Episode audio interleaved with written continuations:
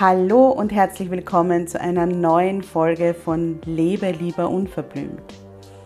Deinem Podcast, der dich bestärkt, zu dir zu stehen, wie du bist und endlich das zu tun, was sich für dich richtig gut anfühlt, egal was alle anderen sagen. Mein Name ist Karin Graf Kaplaner, ich bin Mentorin für Frauen und meine Vision ist eine Welt voller Wildblüten.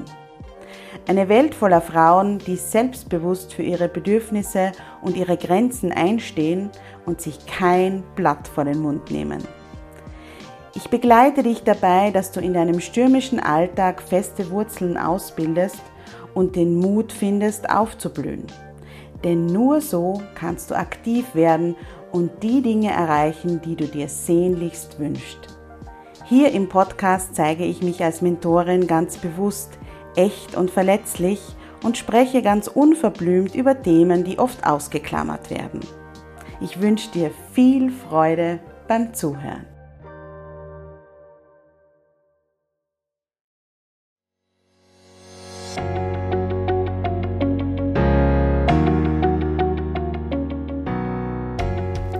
Hallo und herzlich willkommen zum Jubeltöne Podcast dein Podcast für mehr Happiness, mehr Mindfulness und mehr Leichtigkeit im Alltag.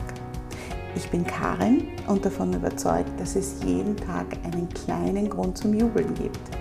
Das war nicht immer so und deshalb habe ich mein Blog-Magazin Jubeltage gegründet. Ganz neu wird es ab 20. März auch die Jubeltage-App geben. In der nächsten Podcast-Folge erzähle ich dir mehr darüber.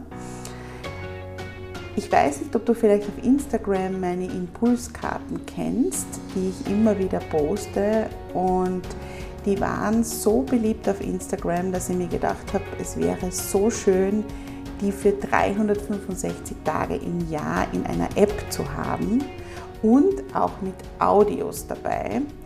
Und das war sozusagen der Ausgangspunkt, wie es zu dieser App gekommen ist. Und ich freue mich so, weil es eben nur mehr ein paar Tage sind, bis die App dann wirklich im App Store und im Google Play Store verfügbar ist. Also du kannst dir diesen Jubeltag schon merken, das ist der 20. März, da wird sie verfügbar sein. Heute spreche ich aber mit Beatrice Drach, einer ganz, ganz wundervollen Frau, die vor Motivation und Lebensenergie nur so sprüht aber sie teilt mit mir ein ähnliches Erlebnis, denn sie hatte auch ein Burnout und kennt auch Phasen, in denen es nicht so war. Und wir sprechen darüber, wie dieses Erlebnis ihr Leben vollkommen verändert hat und wie der Sport ihr einerseits geholfen hat, da wieder rauszukommen und wie das Burnout sie dazu bewogen hat, ähm, in einem weiteren Schritt dann auf ihrem Lebensweg sich wirklich mit dem Sport und der Unterstützung von Menschen, die sich wünschen, fitter und gesünder und sportlicher zu werden, selbstständig zu machen.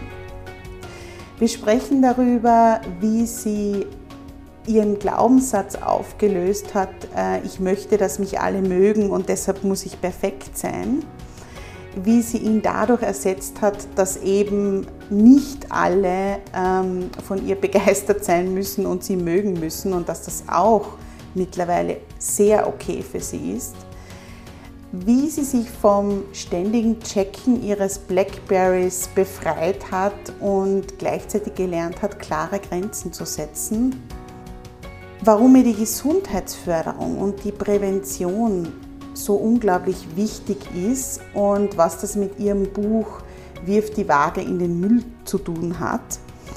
Ähm, sie hat auch wirklich, finde ich, sehr eindrucksvoll geschildert, warum zwar Ziele im Sport sehr wichtig sind, aber dass wir eigentlich die Leistung rausnehmen müssen, damit es wieder Spaß macht oder damit der Sport wieder Spaß macht. Und ähm, welche Top-Motivationsfaktoren sie für uns hat, um endlich regelmäßig Sport zu treiben.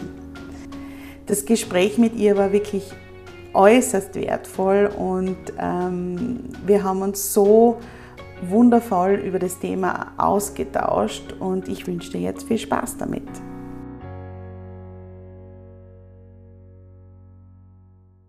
Ja, hallo Beatrice, es freut mich sehr, dass du heute da bist, dass wir miteinander sprechen. Vielen Dank ähm, für die Einladung.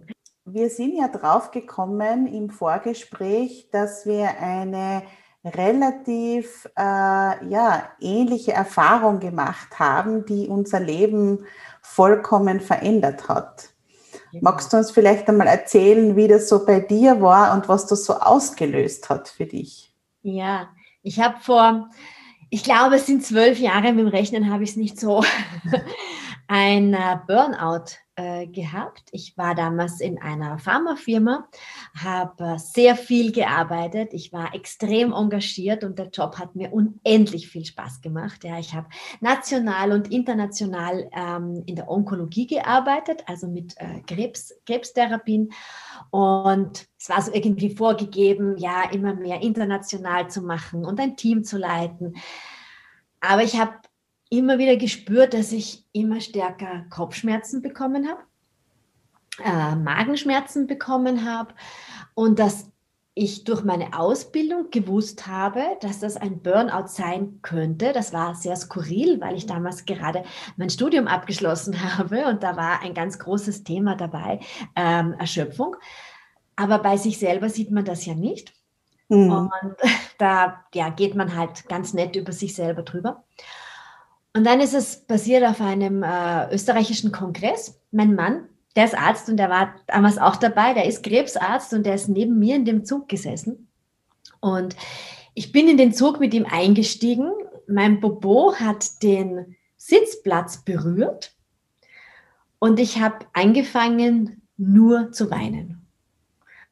Und wer mich jetzt kennt, ist, ich bin eher so eine Lachwurze und ich bin wirklich, wirklich sehr, also bei mir ist das Glas eigentlich immer halb voll. Stimmt, ja. Und ja. total fröhlich und, ja. Und, ja. und immer positiv. Also nicht immer natürlich, aber. Ja, aber die meiste Zeit. Die meiste Zeit. Bin ich wirklich gut aufgelegt, ja. Und versuche immer überall was Gutes zu sehen. Und ich habe einfach nicht gewusst, warum ich weine. Also ich habe geweint, geweint, geweint. Und mein Mann ist nur neben mir gesessen, hat mich gestreichelt, hat mich weinen lassen und hat dann irgendwann mal gesagt, und jetzt ist gut, jetzt ist aus.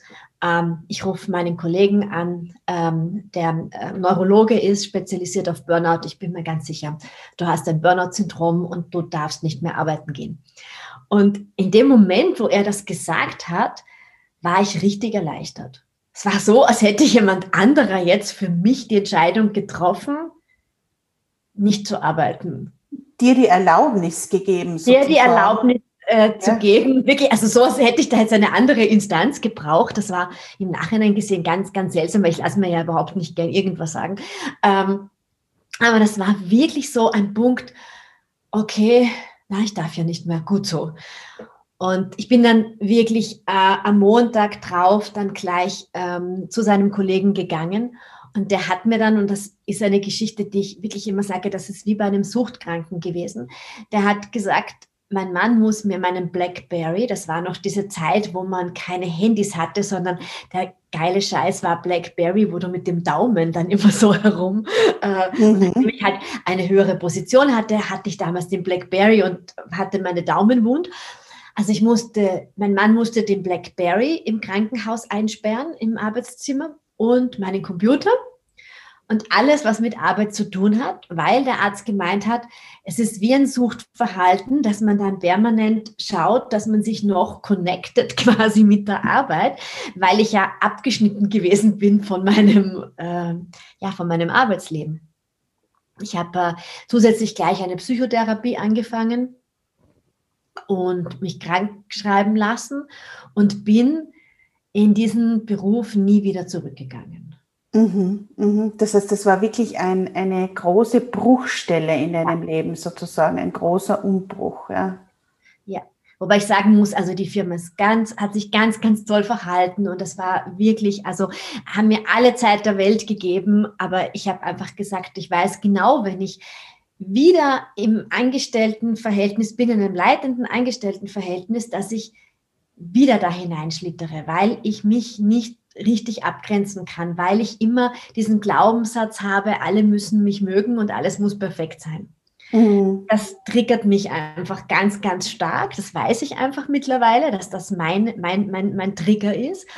Und das war der Anfang eines vollkommen neuen Lebens. Ja, mhm. ja das, also diesen Glaubenssatz, den kenne ich auch von mir sehr, sehr gut. Vor allem wirklich dieses, ähm, was bei mir ganz stark wirklich jahrelang drinnen war, nämlich ich bin nur was wert, wenn ich eine außergewöhnlich gute und perfekte Leistung bringe. Genau. Und ähm, ja, das, das hat mich wirklich jahrelang auch angetrieben und äh, eben hat dann zu einem ähnlichen Ergebnis geführt wie bei dir leider.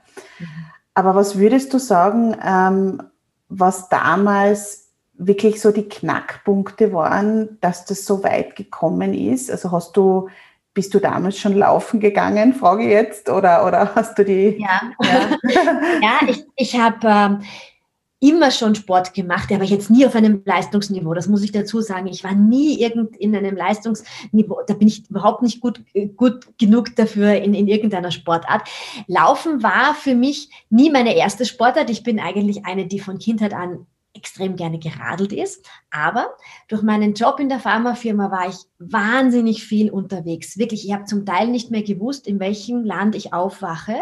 Äh, bin auch einmal mit einem Zimmerschlüssel in ein falsches Zimmer gegangen und habe jemanden zu Tode erschreckt, weil ich vergessen habe, welches Zimmer ich hatte. Mhm. Aber Laufen war das Einfachste, weil du brauchst nur Laufschuhe äh, und diese Kleidungsstücke, die, die, die, das kann man leicht überall einpacken. Und ich habe mir das damals so angewöhnt, dass ich halt in der Früh vor den Meetings zumindest eine halbe Stunde laufen gehe, weil ich dann meinen Kopf auslüften kann. Ja. Und der, der Neurologe hat gesagt, dass das Laufen letztendlich mich oder der regelmäßige Sport mich so lange aufrechterhalten hat und mhm. ich muss auch sagen, ich war einer der Burnout-Fälle, die keine Depression hatte. Also ich war erschöpft, erschöpft, erschöpft, aber ich hatte keine Depression. Also es gibt ja auch Burnout-Patienten, die tatsächlich schwer suizidgefährdet sind. Das, das hatte ich nicht. Also ich war, und er meinte, dass es vermutlich mit der Bewegung zu tun hatte, dass ich mich so über lange Zeit gehalten hatte, weil ich habe auf mich nicht Acht gegeben. Der Sport war ich das Einzige, wo ich auf mich geschaut habe. Dieses, ähm, ich nehme mir Zeit für mich, weil ich habe das nicht gemacht, um abzunehmen oder, oder irgendwelche anderen Dinge, also irgendwelche leistungsorientierten Geschichten. Laufen war für mich in der Zeit wirklich diese Me-Time. Einfach eine 40 Minuten, niemand will was von mir.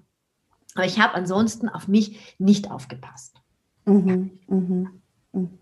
Also dir auch keine, keine sonstigen Auszeiten gegönnt und vor allem, so wie du gesagt hast, halt immer wirklich am, am Blackberry gehangen und alle E-Mails versucht, schnellstmöglich und naja, ich wollte ja perfekt sein und ich wollte, dass mich alle lieb haben. Mhm. Und wenn du auch um Mitternacht E-Mails beantwortest oder Nachrichten der Mitarbeiter, dann denkst du ja, dass du total beliebt bist. So. Äh, dass ja. natürlich jeder immer mehr und immer mehr von dir möchte. Und das meine ich jetzt gar nicht böse gemeint von den anderen Leuten. Es ist einfach so. Je mehr du jemanden gibst, umso mehr, es hat sich einfach aufgeschaukelt. Ich habe jegliches Treffen mit Freundinnen immer wieder verschoben, weil jemand von der Arbeit etwas von mir wollte. Ja? Und ich mir gedacht habe, und wenn ich jetzt noch jemandem helfe, um Mitternacht die Präsentation zu machen, ähm, dann werde ich besonders beliebt sein der Nachsatz war, genau diese Leute waren die, die nachher schlecht über mich geredet haben. Ja?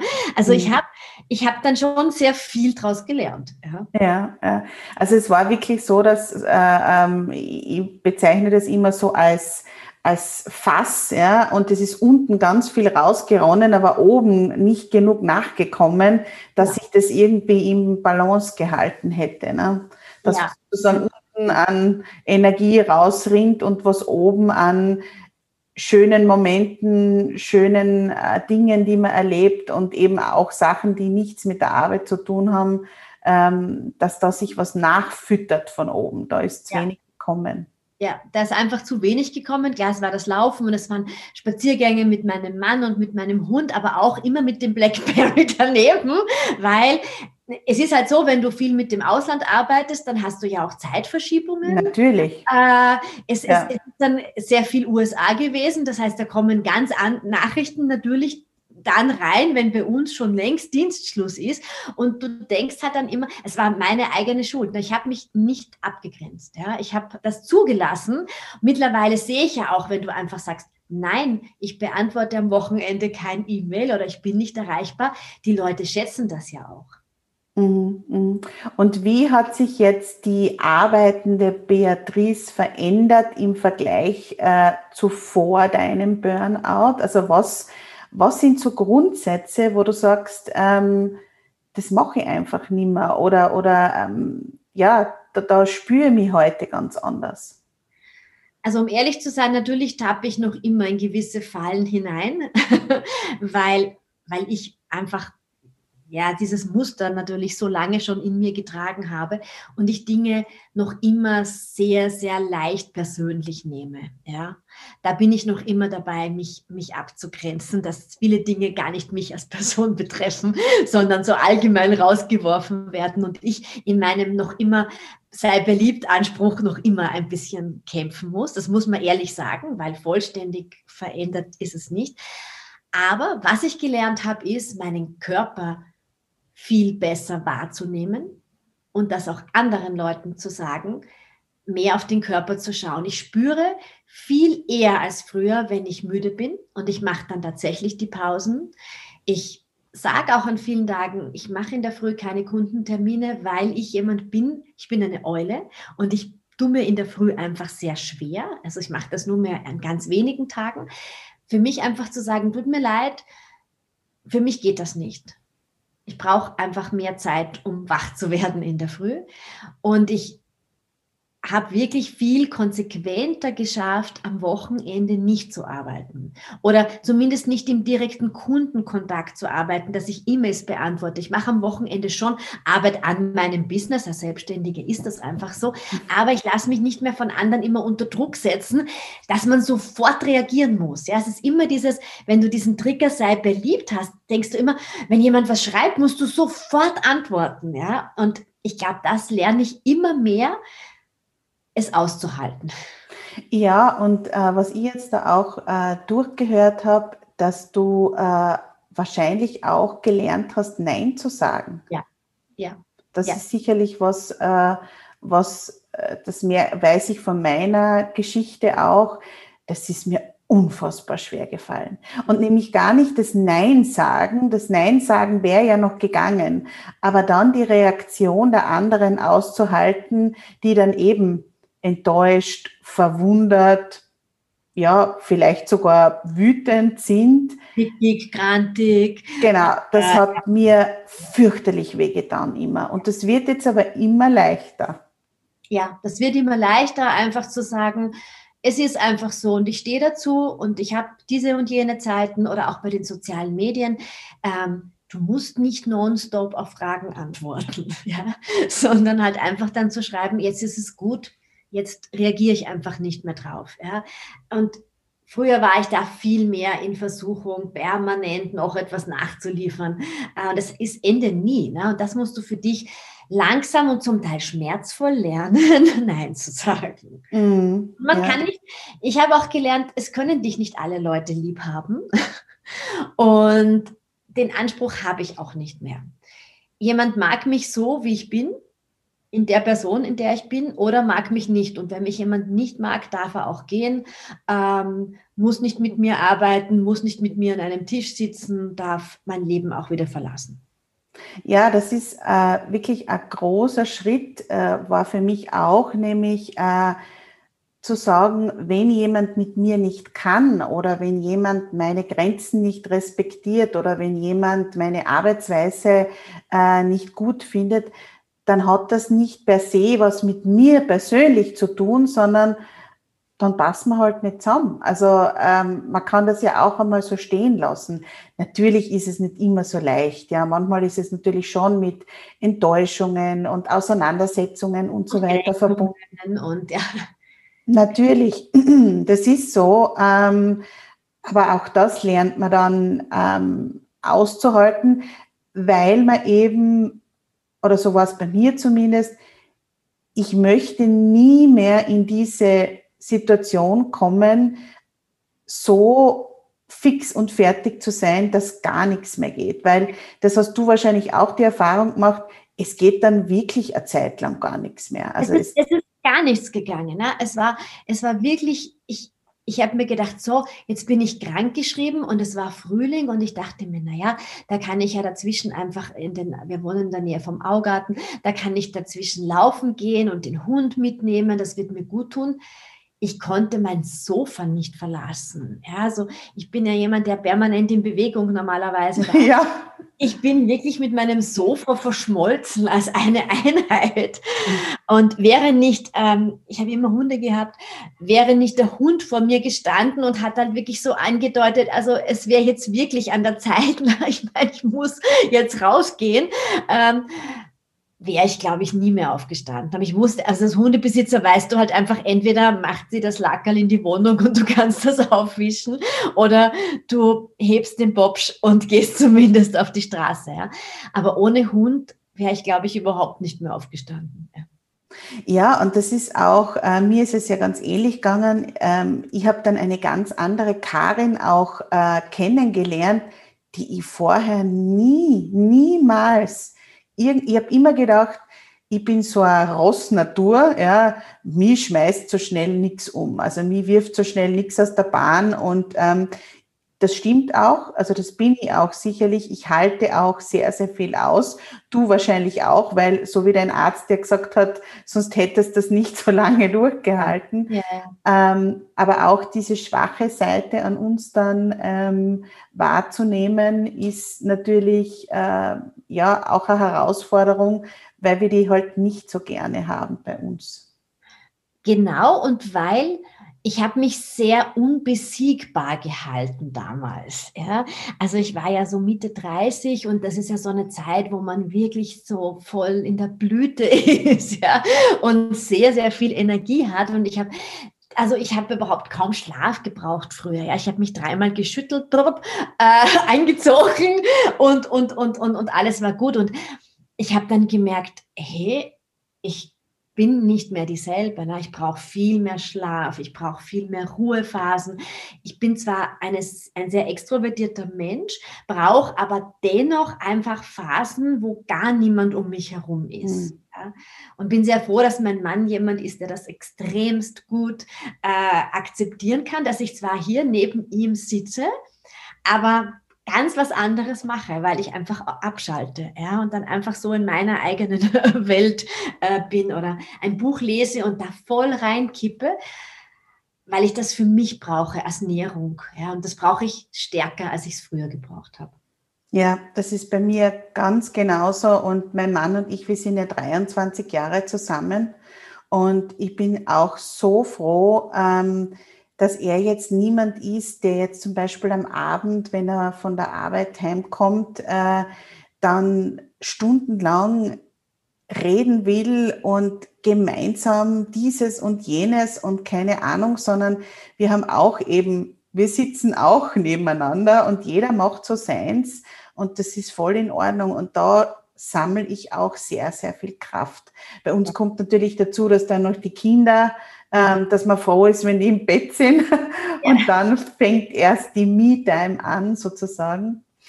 Und ähm, als du das dann überwunden hast äh, und es dir wieder besser gegangen ist, wie bist du dann drauf gekommen, äh, dich mit dem Laufen und mit dem Sport selbstständig zu machen, weil du warst ja angestellt davor. Ja, genau. Also da gab es noch einen Zwischenschritt.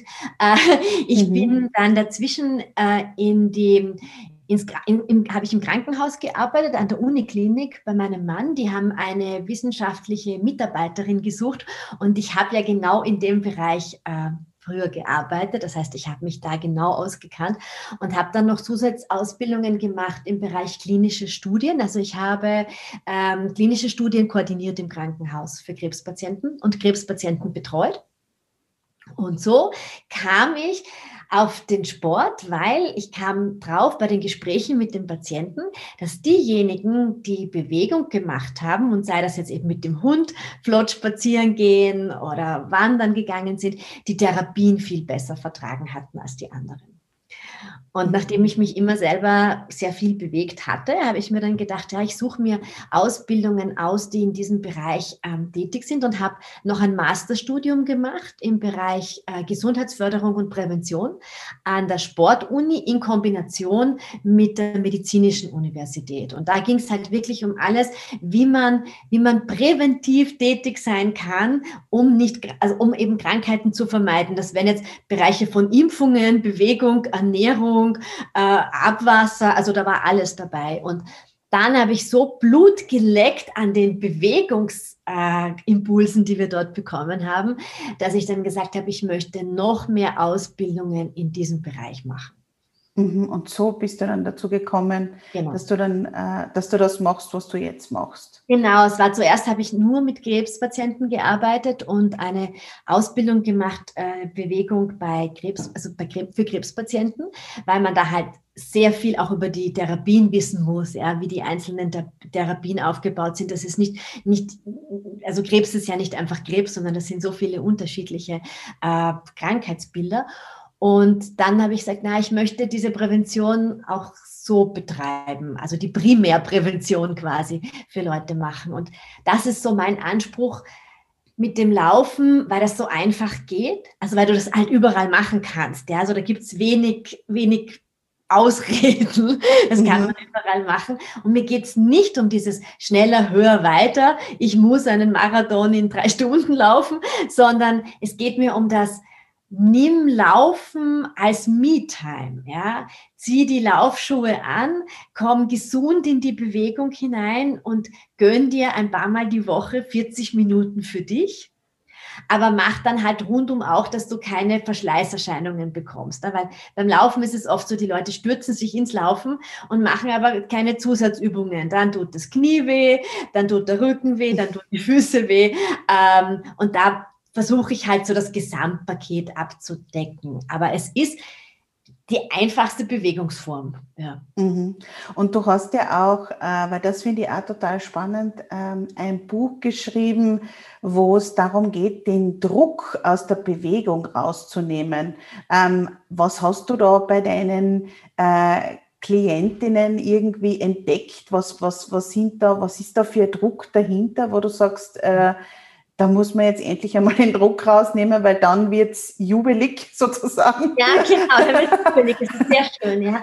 Der Druck, das Buch heißt, wirf deine Waage in den Müll, weil die, also ich muss jetzt sagen, von all meinen Kundinnen, es sind hauptsächlich Frauen, sind sicher 80 Prozent, deren erste Sätze sind, ich möchte abnehmen also ich mache ja nicht nur Lauf, äh, nicht nur Laufen, sondern halt auch allgemein äh, Bewegungstraining.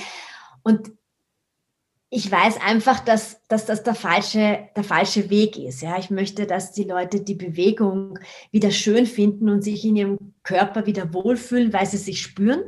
Und der Ernährungsansatz, der gehört dann dazu, aber nicht mit dem Wiegen, ja, weil das Wiegen einfach so, äh, so viel Druck macht, ja. Und wenn du laufen gehst und danach ja nur abwiegst, äh, wie viel du, an, wie viel du da verschwitzt hast oder so, dann, dann hast du so einen Druck beim Sport, ja, dann ist der Spaß einfach nicht mehr da.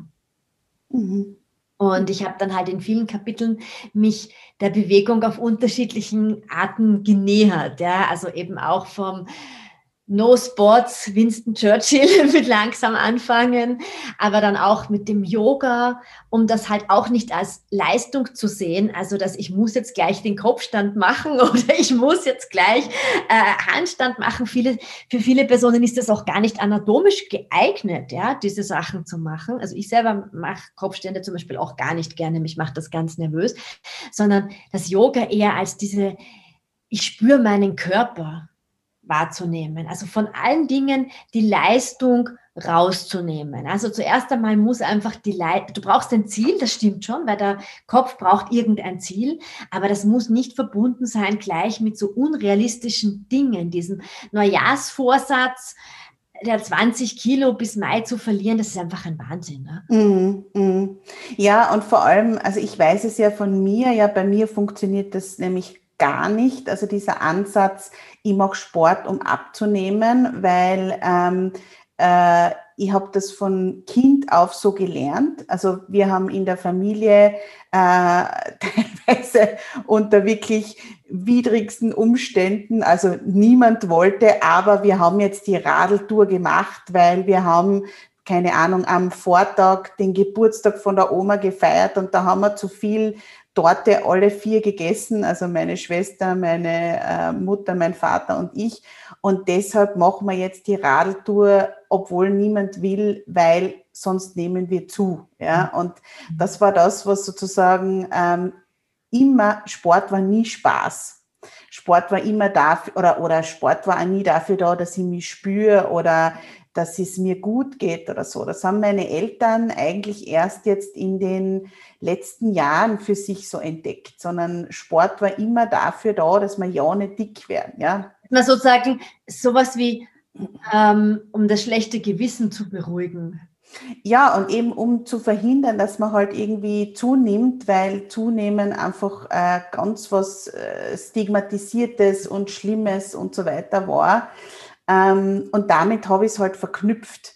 Und ich habe sehr, sehr lange Sport gemacht, ähm, eben um dieses Ziel zu erreichen, nämlich abzunehmen und nicht, also eigentlich aus Selbst, also aus, aus Hass gegen meinen Körper und nicht aus Liebe zu meinem Körper, weil es mir dann besser geht oder weil ich mich dann besser spüre oder weil ich mich dann besser fühle. Und ähm, ja, das kommt erst so in den letzten Jahren, dass ich das ganz langsam für mich entdecke. Und ich finde, das macht wirklich einen riesengroßen Unterschied. Absolut, ja. ja. Von Anfang an, also ich blende das Gewichtsthema wirklich aus im Training. Ja. Also ich mhm, sage, wenn, wenn, wenn wirklich das Thema Abnahme ganz wichtig steht, arbeite ich mit einer Diätologin zusammen ähm, und wir bauen das gemeinsam schön auf und zwar nicht auf ähm, eine Diät, sondern um auf eine Umstellung oder zum Beispiel, wann du nach dem Laufen isst. Das ist zum Teil auch recht ausschlaggebend, wenn du abnehmen möchtest. Da gibt es ein paar Tricks einfach, was du, was du machen kannst.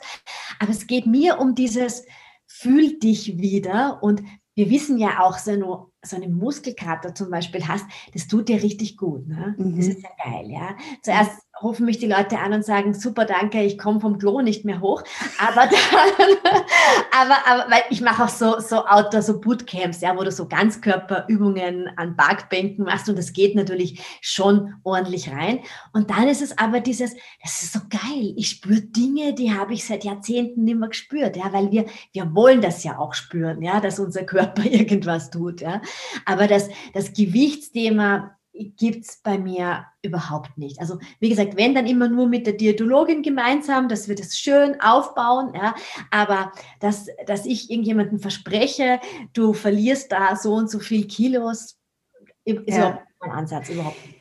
Ich persönlich, für mich finde es zum Beispiel total schwierig, wenn ich jetzt zum Beispiel auf Instagram oder so schaue. Ähm, ich sehe, also natürlich habe ich jetzt schon diverseste Accounts mir rausgepickt, ja, aber man sieht halt wirklich in den Medien und auch so auf Social Media ganz, ganz wenige übergewichtige Menschen, die sich ständig beim Sport zeigen, was ich total komisch finde. Ja? Ich meine, da hat es jetzt, glaube ich, eh, ich weiß jetzt nicht, irgendeine so eine Zeitschrift, äh, was, was die Vogue oder so, was jetzt nicht, eine Zeitschrift, die ähm, ja eben fülligere Frauen in Sportklamotten gezeigt hat und die eben äh, ja darauf aufmerksam gemacht hat, ja, auch diese Menschen machen Sport.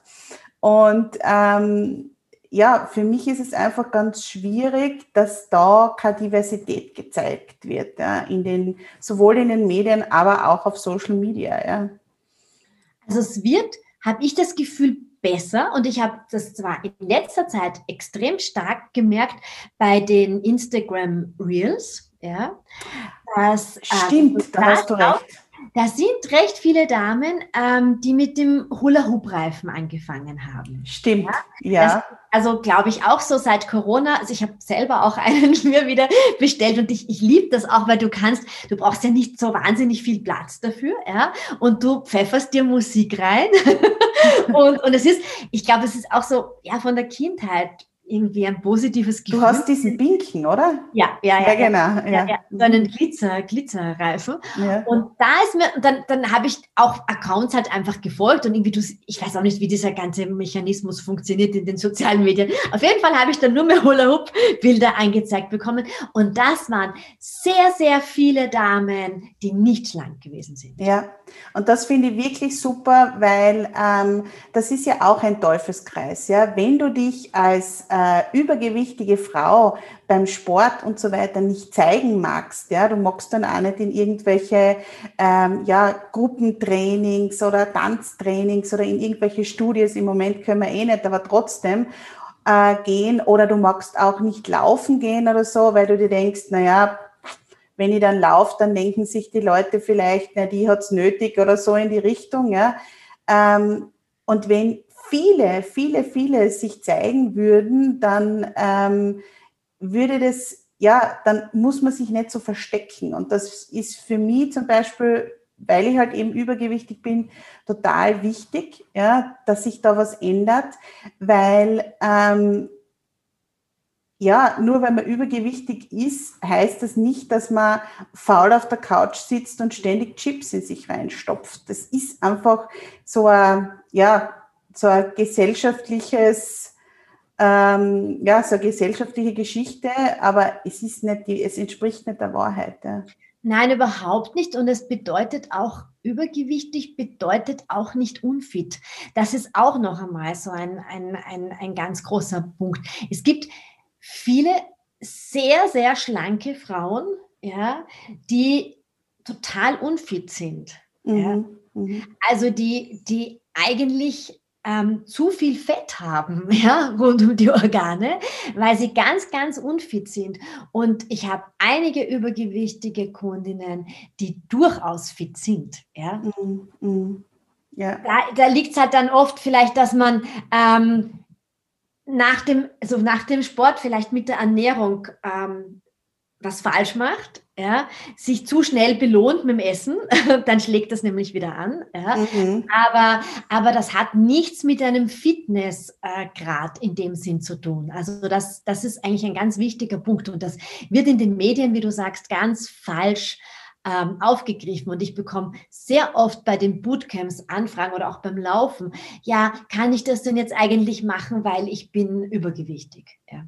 Mm, ja, na wirklich. Und das ist ja äh, eigentlich genau das, das der gegenteilige Effekt, ja, weil wenn es ganz normal wäre, dass eben lauter übergewichtige Frauen sich beim Yoga, beim Hula Hoop und wo auch immer auf Instagram zeigen oder beim Laufen, ja, ähm, dann äh, ist das vielleicht sogar motivierend, wenn man sich denkt, oh, äh, muss ich mir eigentlich auch nicht schämen, dann äh, bewege ich mich mehr.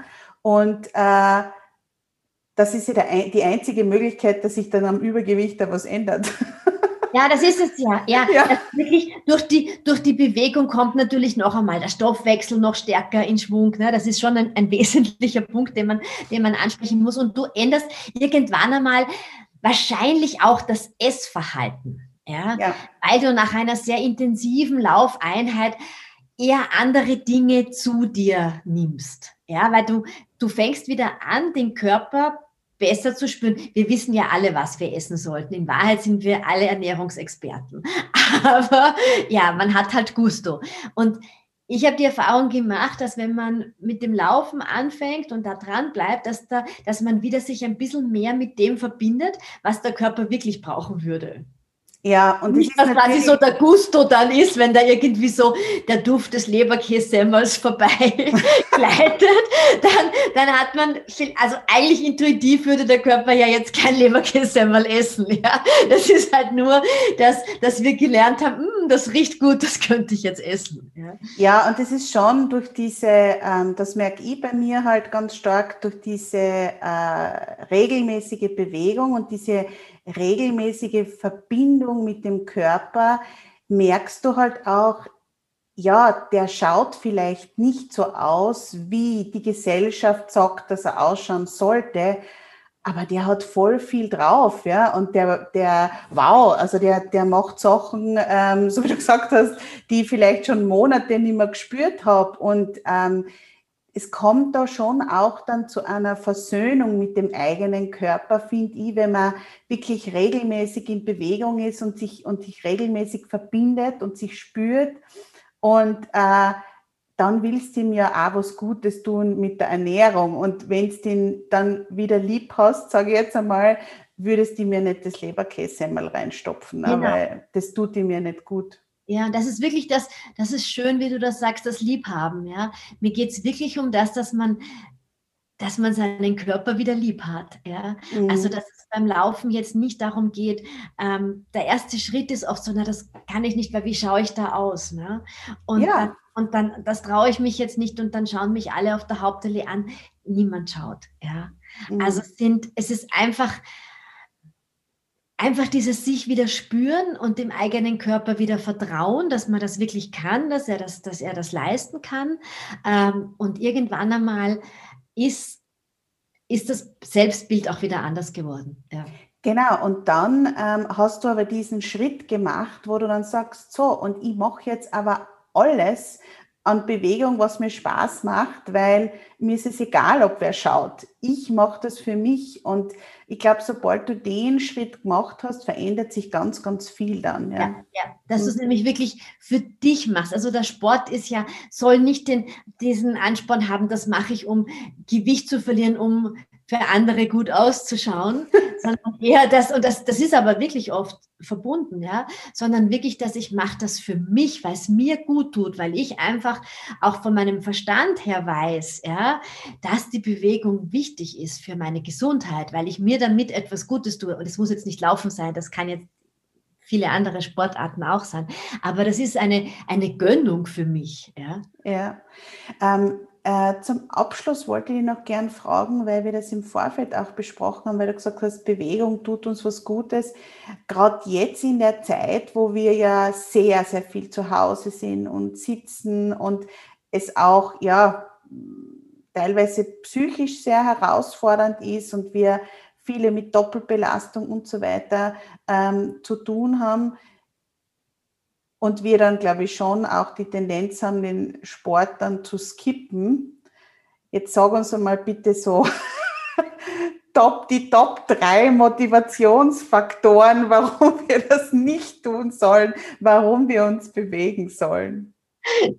Also der, der, erste Punkt ist vielleicht, also ein geschlossenes Fitnessstudio ist eigentlich kein Grund, keinen Sport zu machen, weil wir ja draußen in der Natur eh genügend Sachen äh, zum, zum Turnen haben, beziehungsweise wenn du dich in deinem Zimmer umschaust, sind auch genügend Sachen da, die, die du verwenden kannst. Punkt eins ist tatsächlich für deine Psyche, weil es heißt, willst du etwas bewegen, musst du in Bewegung kommen. Ja, du veränderst durch Bewegung auch oft den Blickwinkel auf, auf, auf Dinge. Und das bedeutet nicht, dass du wie irre durch deine Wohnung joggen musst oder durchs Haus, sondern einfach das Aufstehen und vielleicht bei jedem Mal ähm, Wasser holen, zwei Kniebeugen zu machen. Ja, das summiert sich auch im Laufe des Tages. Der zweite, also das erste ist wirklich die Psyche. Das zweite ist tatsächlich, ähm, dass wir es auch für unseren Stoffwechsel brauchen. Also wenn wir sehr viel sitzen, dann funktioniert halt auch die Verdauung nicht mehr ganz gut. Daher ist es schon recht ratsam, ähm, da in Bewegung zu kommen, um auch der Verdauung etwas Gutes zu tun, damit die Giftstoffe wieder abtransportiert werden. Das, das wollen wir ja alle.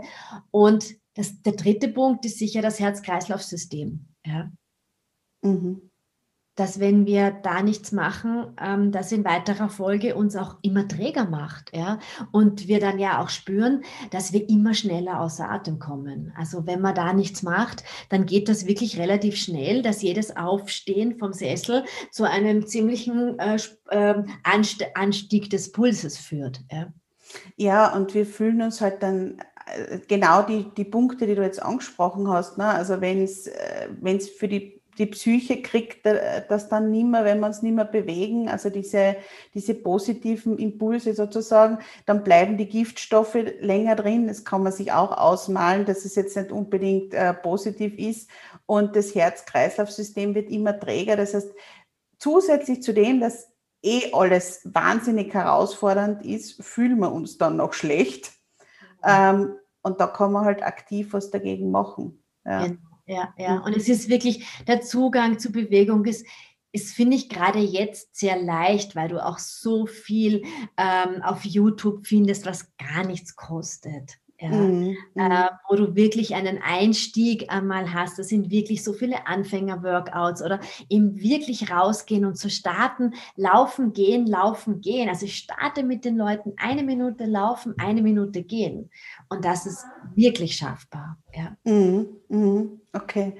Und ähm, wenn jetzt jemand sagt, so, jetzt habe ich so viel Motivation bekommen, ich würde gerne mit der Beatrice arbeiten. Wo findet man denn dich? Mich findet man am besten auf meiner Homepage www.beatrice-drach.com und in den sozialen Medien. Ich habe eine Facebook-Gruppe, die heißt Be Active da motiviere ich immer wieder und stelle auch immer so Wochenziele für die Leute. Also, dass man sich sowas vornimmt und am Ende der Woche sich auch feiert gegenseitig, was man geschafft hat. Und Feiern ist ganz gut, das kann genau, ich unterstreichen. Und auf Instagram bin ich auch sehr aktiv. Ja, und da gibt es auch immer wieder ähm, jeden Mittwoch zum Beispiel eine Übung zum Nachmachen. die kann man sich dann abspeichern und nachturnen. Sehr gut. Also es gibt überhaupt keine Ausreden mehr, dass wir unseren Popo nicht hochbekommen, sondern ähm, du hast da genug Ideen und genug Impulse. Und ja, ich danke dir von Herzen, dass du heute im Jubeltöne-Podcast warst. Ich danke dir.